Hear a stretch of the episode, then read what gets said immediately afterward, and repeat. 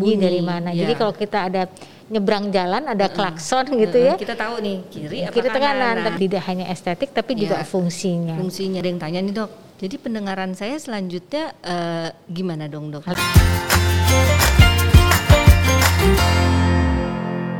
Selamat siang, Assalamualaikum warahmatullahi wabarakatuh. Eh, Pada hari ini kami dari KSM Departemen eh, THT FSCM FKUI akan berbicara tentang mikrotia.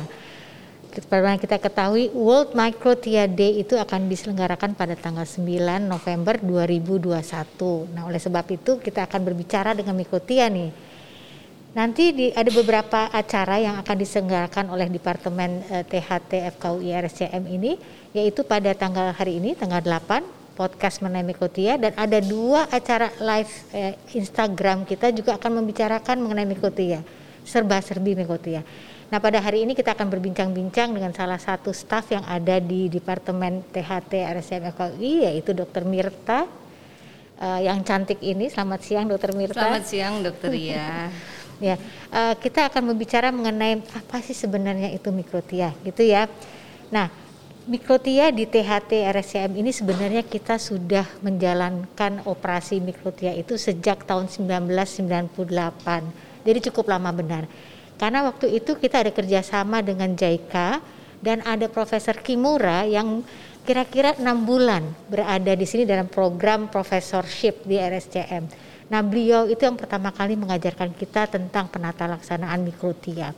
Nah, ternyata mikrotia itu tidak hanya kelainan bentuk telinga luar saja, tapi juga ada kelainan eh, kelainan anatomi di dalam telinga tengahnya. Tidak telinga tengah saja, bahkan liang telinga juga bisa hilang atau tidak terbentuk yang kita sebagai disebut sebagai atresia. Nah, Eh, mungkin kita akan bincang-bincang dengan Dr. Mirta. Nah, di, di departemen kita ini di bagian THT ada satu divisi yang namanya facial plastik rekonstruktif. Nah, facial plastik rekonstruksi ini tidak hanya menangani mikrotia saja, tapi juga kelainan eh, kongenital seperti palatum, cleft palate, ya, bibir sumbing, kemudian eh, kelainan hidung, eh, kelainan bentuk hidung, kelainan fungsi hidung, bahkan eh, cedera atau trauma wajah pun kita melakukan penanganannya. Nah, di, di divisi kita ada tiga yaitu saya, Dokter Mirta dan Dokter Dini Dan dokter Raya, dokter Raya. dan Dokter Raya yang muda ini. Nanti kita akan kenal di salah satu IG kita nanti. Baik. Nah, sebenarnya apa sih? Nanti kita bisa bicara sebenarnya apa sih yang namanya kelainan kongenital daun telinga, Dokter Mirta? Ya. Jadi terima kasih. Assalamualaikum warahmatullahi wabarakatuh. Waalaikumsalam. Jadi dokter Trimartani, dokter Ria ini guru saya yang mengajarkan saya tentang eh, semua keilmuan tentang facial plastic rekonstruksi ini. Dan di antaranya salah satunya adalah mikrotia ini. Ya, eh, jadi mikrotia itu adalah kelainan seperti kita tahu ya dok, sep- adalah kelainan bawaan eh, eh, telinga di mana daun telinganya itu tidak terbentuk dengan normal. Jadi seorang anak itu ketika dia lahir bentuk telinganya itu sudah didapati eh, tidak seperti eh, tidak seperti normal seperti biasanya. Mungkin nanti berikutnya Ya. kita bisa Ya. kasih contoh ya dok, Ya. gambar normalnya seperti apa gitu. Ya. Jadi kalau kita lihat mikro itu kecil ya dok Iya artinya dong, ya. iya. Tia itu telinga, Telinga, ya. iya. Jadi kalau kita lihat bentuk telinga itu ternyata bisa melai, menjadi kelainan ya. Seperti ini dokter Minta saya nggak Iya. kelihatan ini grade Itu 1 ya. grade satu. Ini yang normal. Ya. Ya, ini yang normalnya nih Jadi kalau lihat. kita sandingkan seperti ini, nah, Iya, ya. betul dok. Yang ini yang normal, ya kemudian ada grade 1. Nah, itu ada grade 1 di mana di grade 1 kita lihat dia eh, tetap punya struktur-strukturnya. Kita lihat dia tetap ada bagian kan kalau kita lihat di bagian yang normal telinga itu ada bagian sepertiga atas, tengah dan yang bawahnya yang tidak ada tulangnya. Nah, pada grade 1 dia bagian umumnya bagian sepertiga atasnya aja tidak ada atau dia lebih kecil ya, Dok Iya. ya. Jadi Dia seluruh struktur ini kelihatan ada. Iya. Ada helixnya, antihelixnya, lobulnya ada, cuman ukurannya kecil. Ya, Nah, itu grade kecil. 1. Itu grade 1. Nah, untuk grade 2 itu seperti kita lihat di sini, dia umumnya eh, telinganya kan dimensi, punya dimensi tuh. Kalau telinga ya, jadi dia punya lebar sendiri, dia punya ketinggian sendiri, punya jarak terhadap eh, kepala tuh terhadap mastoid aja- eh, itu ada sendiri itu kelengkungannya. Makanya ada telinga-telinga yang kelihatannya ukurannya normal tapi kok caplang banget ya. Nah, itu biasanya masuk ke grade 1 juga ya, Dok Iya. ya. Jadi selain bentuk ya, sama- shape, ya, sama- ada size, ukuran sama posisi ya dengan po- posisi. posisinya sama ya, jadi eh, antropometrinya telinga itu eh, eh, terhadap kepala terhadap posisi eh, apa ter- terhadap posisi eh, daerah Tulang mastoidnya. tulang mastoidnya itu juga ada Iya, jaraknya iya. gitu. Nah, kalau di grade 2 itu dia ukurannya lebih kecil lagi cuman dia masih terbentuk lobul tuh dia, Ya, Dok. ya. Nah, struktur-strukturnya juga kan kalau kita lihat tuh ada bagian daun telinga tuh ada lengkung yang paling Ya. luar, lengkung yang dalam. Nah, dia tuh tidak terbentuk semua, eh, tidak terbentuk Ya. secara keseluruhan. Ya, Jadi kita tidak bisa mengidentifikasi struktur telinga yang Iya. normal. Iya. Ya, ada lobulusnya hilangnya hilang, ada helixnya tiba-tiba hilang gitu ya nggak ada ya. Jadi kita nggak Iya. bisa lihat ini telinga atau bentuk yang lain gitu ya. Iya. Oke. Nah, selanjutnya tuh dok ada grade 3. Nah, di grade 3 ini eh, itu yang strukturnya semakin tidak bisa diidentifikasikan lagi. Iya. Biasanya cuma ada lobulnya tuh. Nah, kalau Lobul tuh tempat ini ya, tempat kita pasang eh, tempat anting-anting. anting-anting Hmm, yang yang sini. bagian nah, eh, bagian daun telinga yang tidak ada tulangnya yang nggak keras Hmm. gitu. Nah, eh, kalau sampai tidak terbentuk sama sekali itu yang dibilang grade 4 atau disebut juga anotia. Anotia. Ya. Kadang-kadang disertai juga dengan atresia. Iya, Dok. Jadi bisa saja dia grade 1 tapi nggak ada liang telinganya gitu ya. Iya. Bisa dia grade 2 ada sebagiannya terbentuk tapi nggak Iya. ada liang telinganya. Iya, tidak ada liang telinga. Jadi eh, tidak selalu sebenarnya orang-orang kelain, anak-anak eh, yang kelainan dengan mikrotia itu eh, tidak terbentuk daun eh, liang telinganya ya dok ya. Ada juga yang liang telinganya eh, liang telinganya eh, eh, tidak terbentuk tapi daun telinganya strukturnya normal. Iya. Tapi demikian kebalikannya. Jadi artinya adalah bisa saja dia mikrotia tapi pendengarannya bagus ya, Iya. excellent banget ya karena Iya. liang telinganya terbentuk, Normal. tulang-tulang pendengarannya tuh terbentuk. Iya, iya. Oke. Iya. Nah, bagaimana sih dok kita menampil penampilan tadi sudah disebutkan mengenai penampilan, tapi berbahaya nggak sih?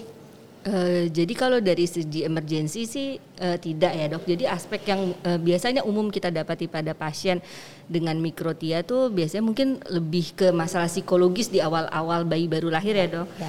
Nah, Jadi biasanya tuh orang tua nih, Iya. orang tua begitu melihat bayinya kok telinganya berbeda tuh panik, Iya, pasti panik iya kan. dok, iya. Satu adalah gimana cara merawatnya, Iya. kedua nih pas anak saya bisa dengar nggak sih nanti bisutuli nggak sih gitu kan Iya, ya, iya. bisa sekolah seperti normal atau tidak Iya. sih. Jadi pasti di awal-awal ke eh, hari-hari pertama kali kelahiran tuh dia akan mencari dokter. iya untuk bertanya itu. Tuh. Nanti eh, yang jadi masalah lagi kalau udah prasekolah tuh ya dok. Ya. Nah biasanya anak-anak udah mulai kan ada tuh anak ketika seorang anak itu dia mengenali mulai mengaca. Terus dia mulai mengetahui kok ada sesuatu yang berbeda dengan dirinya atau apalagi misalnya dia unilateral ya dok, misalnya cuma satu sisi kok kiri-kiri dan kanan berbeda. Nah ya mungkin psikologis anak itu yang harus dipikirkan ketika dia prasekolah kan anak-anak masih biasa umum suka mengejek teman yang gitu-gitu ya dok. Oke. Nah, Sebelum kita bicara gitu, mungkin kita harus menjelaskan dulu nih fungsi pendengaran. iya, Bagaimana mendiagnosis bayi baru pulang dari rumah sakit dengan mikrotia? Gimana nih Dokter Mirta? Ya, jadi kan eh, yang paling eh, penting adalah pertama tentu kita tahu pendengaran ya dok, karena dengan pendengaran itu seseorang tentu eh, dapat eh, melakukan proses bicara, bercakap-cakap dan proses pembelajaran dengan dia mendengar. Jadi yang Pertama terpenting misalnya kita melihat seorang anak dengan eh, mikrotia adalah kita screening pendengarannya dulu. Pertama kita identifikasikan kelainan apa aja sih yang terben- eh, yang ada apakah cuma daun telinganya atau juga liang telinganya tidak terbentuk. Habis gitu yang harus dilakukan adalah kita lihat proses pendengarannya. Proses pendengarannya ada bisa dengan kalau misalnya dengan dia tidak terbentuk liang telinga mungkin kita nggak bisa eh why mungkin kita bera gitu ya, Dok. Jadi eh, seperti lazimnya anak baru lahir ya, Iya, mungkin di awal-awal kita melakukan screening pendengaran dengan OAE Iya. ya. Dengan OAE eh, terutama pada anak-anak dengan mikrotia. Tentu ini bisa dilakukan pada pada unilateral misalnya seperti gitu ya dan mempunyai liang telinga. Ya. Nah, apabila dia mikrotianya tidak ada liang telinganya, tentu kita melakukan pemeriksaan OAE-nya pada sisi yang satunya. Ya, Dok. Nah setelah dia enam bulan kita bisa melakukan bera ya, Iya, dok ya? iya. Kenapa bera nggak bisa dilakukan di awal-awal? Mungkin nanti eh, nanti kan yang seperti yang dokter Ria bilang rangkaian acara kami ini satu minggu nanti ada juga pembicaraan masalah pendengaran di tanggal 15 November tuh ya Nah dok. ini harus hadir nih harus teman-teman. hadir iya nanti bisa tahu tuh eh, gimana sih proses pendengarannya dan gimana sih habituasinya dan sebagainya nah itu eh, kenapa kenapa nggak dari awal dilakukan tes OAE misalnya karena eh, dia kan eh, kalau kita misalnya melakukan bera eh, seorang anak bayi lahir itu kan tentu ubun-ubunnya masih eh, tulangnya masih cukup tidak terlalu kuat, tidak terlalu keras gitu ya. Jadi kalau ditempel sesuatu yang keras itu takutnya mencederai. iya. Jadi kira-kira enam bulan ya. Ya, enam bulan kita lakukan bera. Nah, kalau misalnya hasil beranya bagus, Ya. orang tuanya nggak usah khawatir. Ya. Nggak usah khawatir, tetap distimulasi pendengaran seperti bayi-bayi biasa. Tapi kemudian akan bertanya kapan sih dok kita bisa operasi? Nah, ini ceritanya lain lagi. Kalau kita berbicara kapan bisa operasi, tentu kita akan melihat ya teknik apa yang kita gunakan. Ya. Nah, kalau kit- umumnya sih kita menggunakan tulang rawan cartilage iga dan ini adalah golden sta- gold standardnya di di dunia lah menggunakan tulang rawan iga.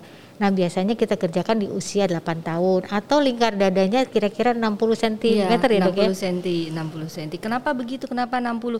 Jadi kalau kita rekonstruksi mikrotia dengan tulang rawan iga itu kan modal kita dari iganya itu ya, Dok. Hmm. Jadi kalau anaknya kurus eh, li- eh, itu eh, umumnya lingkar lingkar 60 itu menjadi patokan kita iganya itu udah cukup memadai buat bahan kita bikin eh, daun telinga ya, Daun Dok. telinga, Kenapa iya. 8 tahun tuh, Dok? Nah, seperti kita ketahui bahwa tidak aja kalau kita menentukan operasi satu kan pasien tuh harus kooperatif. Iya. Ya.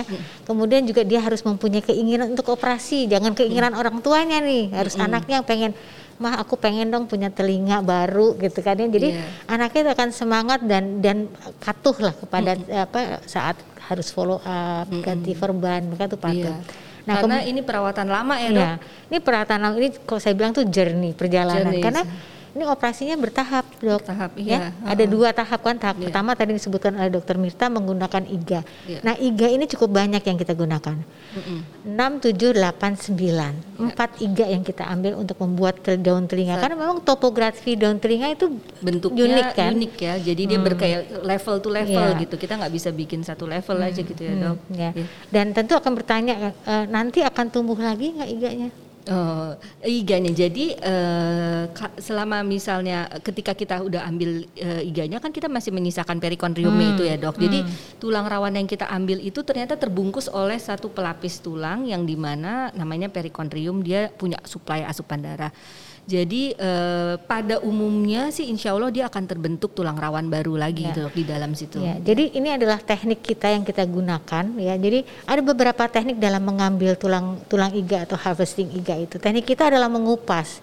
Jadi kita mengambil hanya tulang rawannya saja sedangkan perikondriumnya kita tutup kembali. Dengan harapan nanti di dalam perikondrium akan terjadi kalsifikasi. Iya. Seolah-olah iganya tumbuh lagi. Padahal itu adalah tulang pertulangan normal Ya, yang terjadi di mana pun juga. Iya. Jadi eh, ibu-ibu atau keluarga yang mempunyai penyakit pasien an- atau anak dengan mikrotia jangan khawatir Iganya dan diambil, terus iganya, nanti terus tidak- nanti nggak bisa olahraga, Iya, takut iya, cedera iya. dan bahkan di dengan pengalaman kita dari 1998 ini tidak ada kelainan bentuk dada ya. Karena Iya. rangga dadanya itu tetap terbentuk dengan tetap eh, sempurna normal jadi ya. tidak ada jadi hambatan pertumbuhan itu hmm. iya tadi dok sela- eh, umur 8 tahun selain itu semua juga eh, masalah ini ya dok batas eh, telinga daun telinga itu terbentuk Iya, sesuai orang iya, tua ya dok iya. ya Jadi memang ada perkembangan daun telinga. Jadi kalau kita lihat kan bayi telinganya kecil Iya. gitu kan, begitu udah gede telinga segede orang tuanya Iya, tentunya. iya. Ternyata kita sudah melakukan penelitian. Pada usia 8 tahun itu ukuran tadi kan disebutkan ya, ukuran telinga itu sudah mencapai kira-kira 80-85 persen. Jadi udah hampir seperti normal. Seperti Jadi kita normal. bisa mencetak atau mengikuti bentuk telinga yang sebelahnya. Iya, jadi jangan khawatir tiba-tiba eh, kenapa juga nggak di- dilakukan operasi lebih dini? Takutnya selain eh, selain pasiennya tidak kooperatif, nanti telinga yang satunya kan biasanya kita kalau unilateral kita menyamakan telinga sebelahnya ya dok. Iya. Nanti yang satunya tahu-tahu tetap ukuran segitu, yang sebelahnya tambah besar tambah besar. Besar gitu. Ya. Jadi dikatakan dia berhenti sekitar usia 8 tahun ya, Iya, Dok. iya. Iya. Dan itu sudah mencapai mendekati eh, 80 85 persen. telinga Iya, Dok. dewasa. Iya. Nah, itu kita berbicara tahap satu. Iya, Dok. Jadi pada tahap satu itu pertama-tama kita akan membentuk kerangka tel- tel- daun telinga. Kemudian kita mengambil patron dari telinga sisi yang normal. Kemudian kita uh, mirroring ya, istilahnya kita uh, apa putar posisikan baliknya posisikan. Seperti yang kontralateral. Iya. Kemudian kita bentuk ambil iga, kemudian kita carving persis kayak daun telinga, kemudian kita masukkan di area mastoid. Iya. Kemudian kita jahit. Itu selesai tahap satu. Iya, biasanya berapa lama tuh dok kita masuk ke tahap dua? Kira-kira tiga bulan. Kira-kira tiga Tiga- bulan. Kenapa? ya? Perlu Iya. tiga bulan? Iya, jadi eh, tentu yang kita harapkan daun telinga kita itu yang kita tanamkan udah eh, bisa eh, hidup dengan baik ya. Jadi viabilitasnya baik, dia juga tidak absorpsi, dia udah biasa udah terbentuk kapsul ya dok. Iya, Ternyata kuncinya kita adalah buka- gitu, terbentuk Iya, kapsul. Terbentuk kapsul. Karena kapsul ini nanti yang akan kita lekatkan graf Iya, iya. dan dia bisa bisa tumbuh. Kalau kita lekatkan langsung di tulang rawan, dia Pasti nggak bisa mati. hidup, nggak bisa hidup dia. Iya, iya. Jadi kita harus tunggu tiga bulan. Nah Iya. setelah tiga bulan kita elevasi ya, kita, elevasi, kita, angkat. baru eh, apa namanya biasanya kita angkat terus kita tutup lagi kita pasang skin graft ya Ya, dok ya skin graft kita pasang skin graft Iya.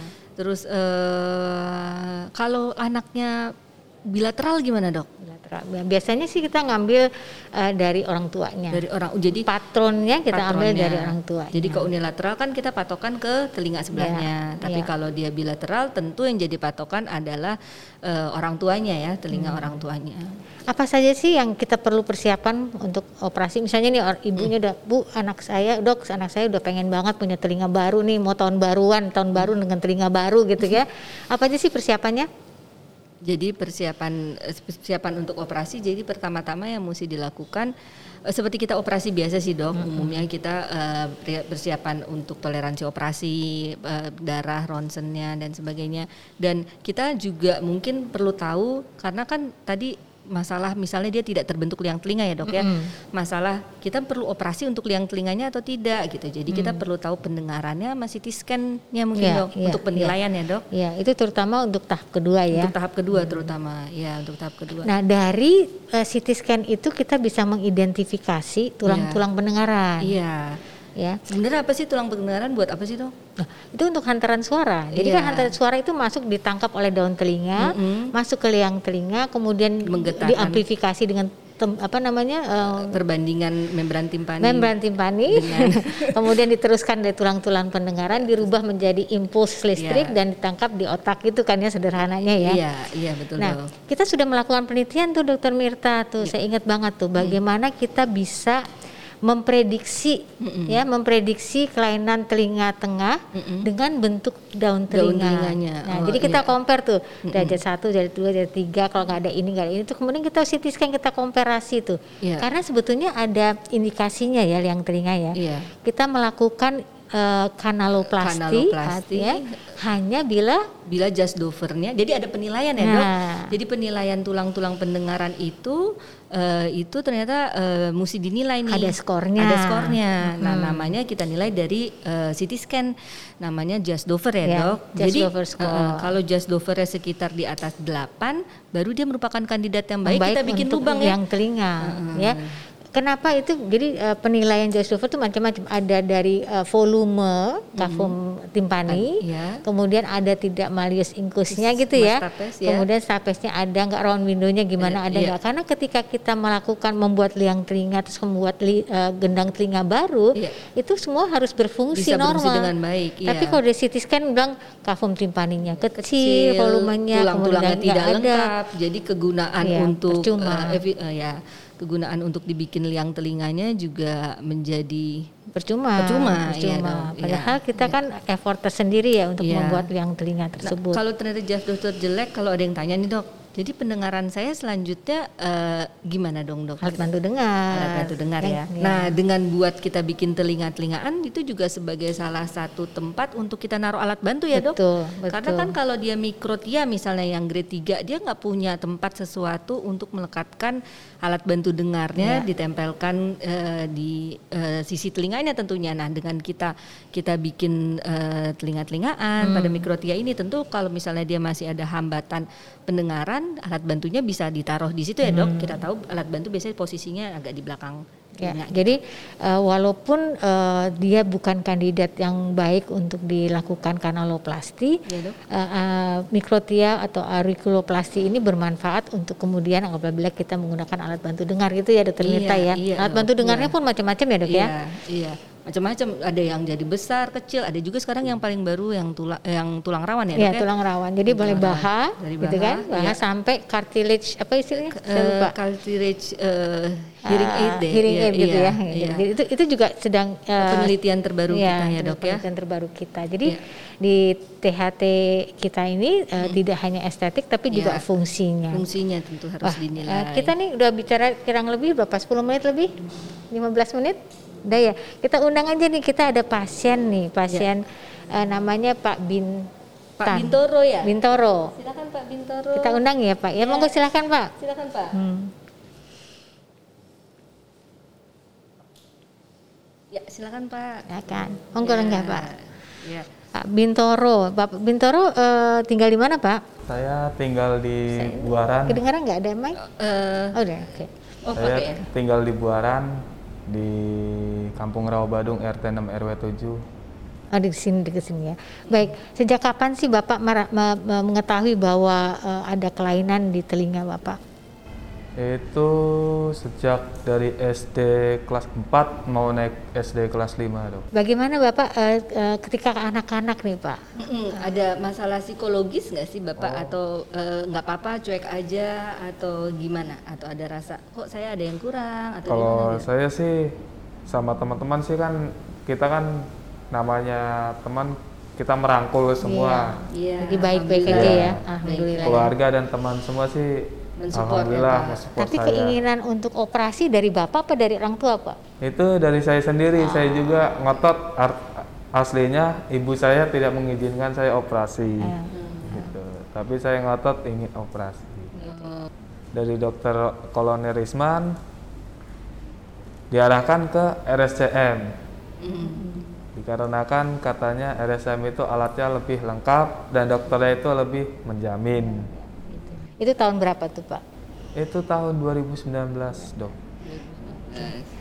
Kita nggak apa-apa ya Pak ngobrol-ngobrol ya, ya Pak ya. Ini, apa -apa, ini kameranya Bapak yang mana yang ini ya? Iya. Hmm.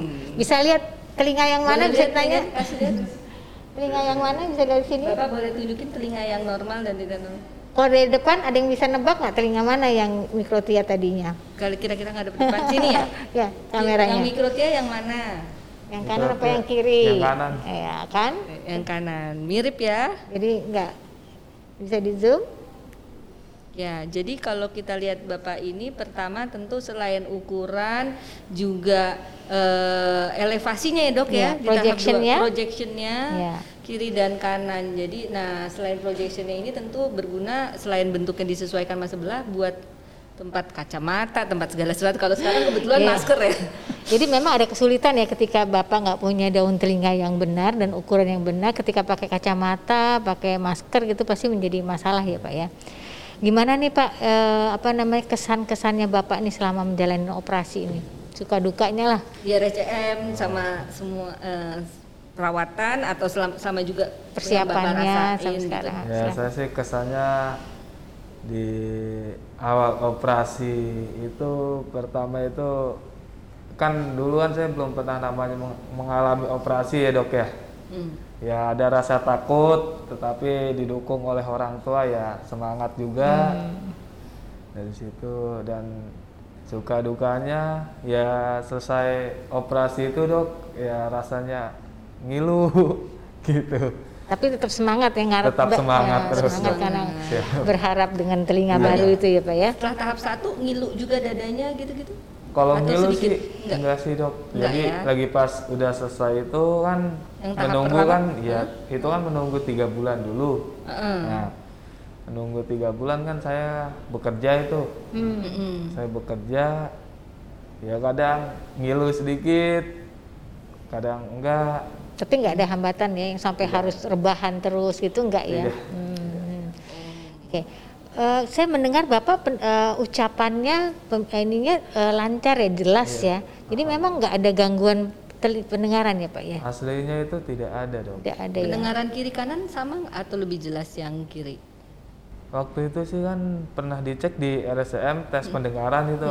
Katanya juga sih dokter yang tes pendengaran itu normal, baik Normal, katanya. Alhamdulillah Bagaimana ya mau ya. dilanjutkan tidak operasinya?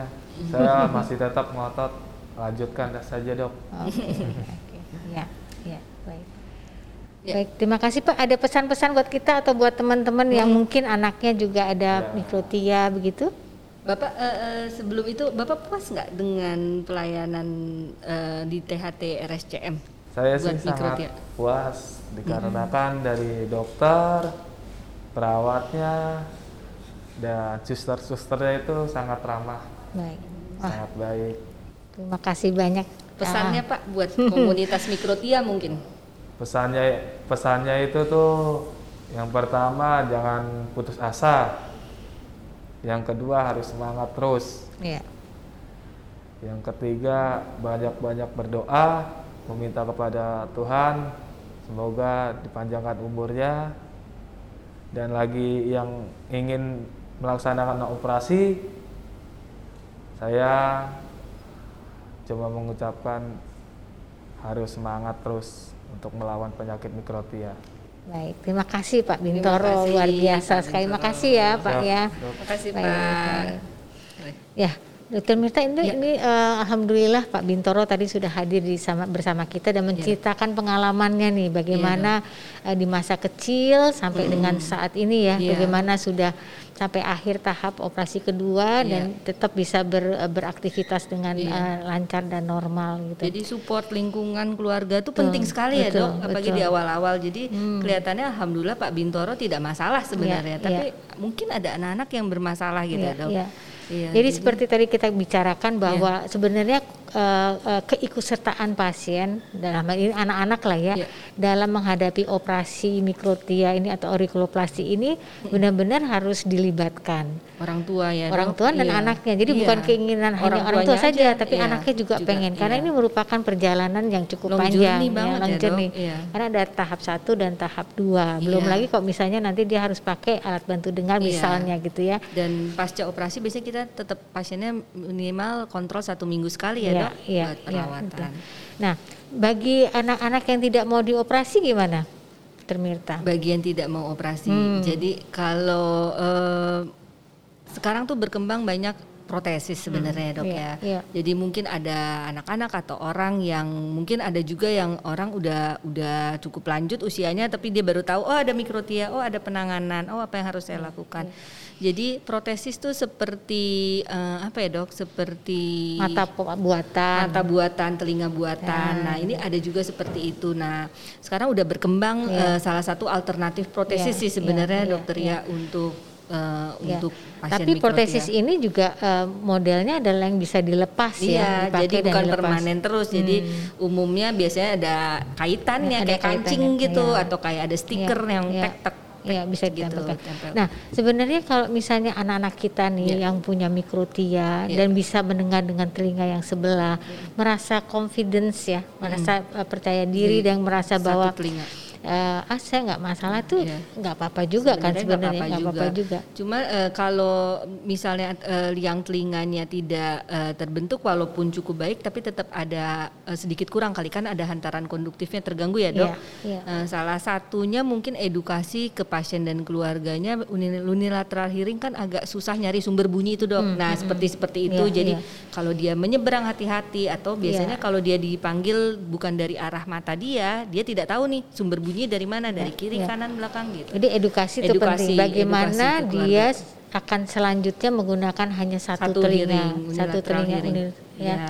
sehingga dia bisa uh, apa namanya beraktivitas Beraktivitas, normal dan menjaga Ya. menjaga ya kita kan punya fungsi pendengaran tuh dua sehingga kita mengetahui arah bunyi, Bunyi, dari mana. Jadi ya. kalau kita ada nyebrang jalan ada klakson gitu ya. Kita tahu nih kiri apa Kiri atau kanan, Nah, tapi kalau satu hiringan yang Kita dengar jadi yang sini kan yang kiri saja padahal Iya, arahnya betul dari loh. kanan gitu ya. Iya. Nah, ini harus diedukasi Edukasi. mungkin seperti itu. Iya.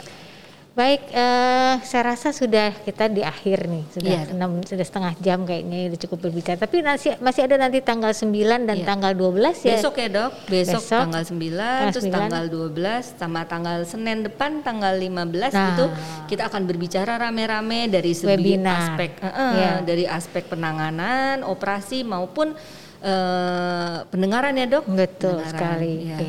Ini semua menyambut dalam World Microtia Day karena Ya. kita tahu bahwa masih sedikit yang mengetahui tentang makrosia ini. Iya, iya. Dan eh, apa eh, tempat salah eh, kita RSCM bisa menjadi salah satu tempat eh, pelayanan Iya, untuk tata iya, laksana iya. mikrotia ini. Jadi eh, tadi kita sudah sampaikan bahwa eh, Departemen THT Ya. RSCM FKUI gitu ya sudah melayani mikrotia dari tahun 1998 dengan Iya. dimulai dengan Profesor Kimura Iya dok. yang dulu ditempatkan di sini. Kemudian kita juga mempunyai kolaborasi ya dok ya dengan apa namanya dengan apa namanya dengan ahli-ahli mikrotia lain di Iya, di di seluruh dunia ya dok. ada di Iya. Jerman, Iya. kemudian ada di Jepang, Jepang, juga, iya. Nagata, dan juga ada yang di Amerika ya, dok Iya, ya, begitu. iya. Baik, Iya. ada lagi yang mau disampaikan mungkin? Sudah dok, ya. Terima kasih banyak sebelumnya. Terima kasih semua. Saya ilmu saya ini saya dapatkan dari Dokter Ria, Dokter Dini yang mengajarkan saya sampai bisa Ya. membantu penanganan mikrotia. Terima kasih banyak. Pak. Terima kasih. Kita akhiri saja dulu bincang-bincang kita tentang mikrotia di acara World Microtia Day dari KSM Departemen THT RSCM FKUI. Demikian. Assalamualaikum. Divisi Facial Divisi Plasti. Facial Plasti Rekonstruksi. dan rekonstruksi. Demikian. Assalamualaikum warahmatullahi wabarakatuh. Assalamualaikum, waalaikumsalam.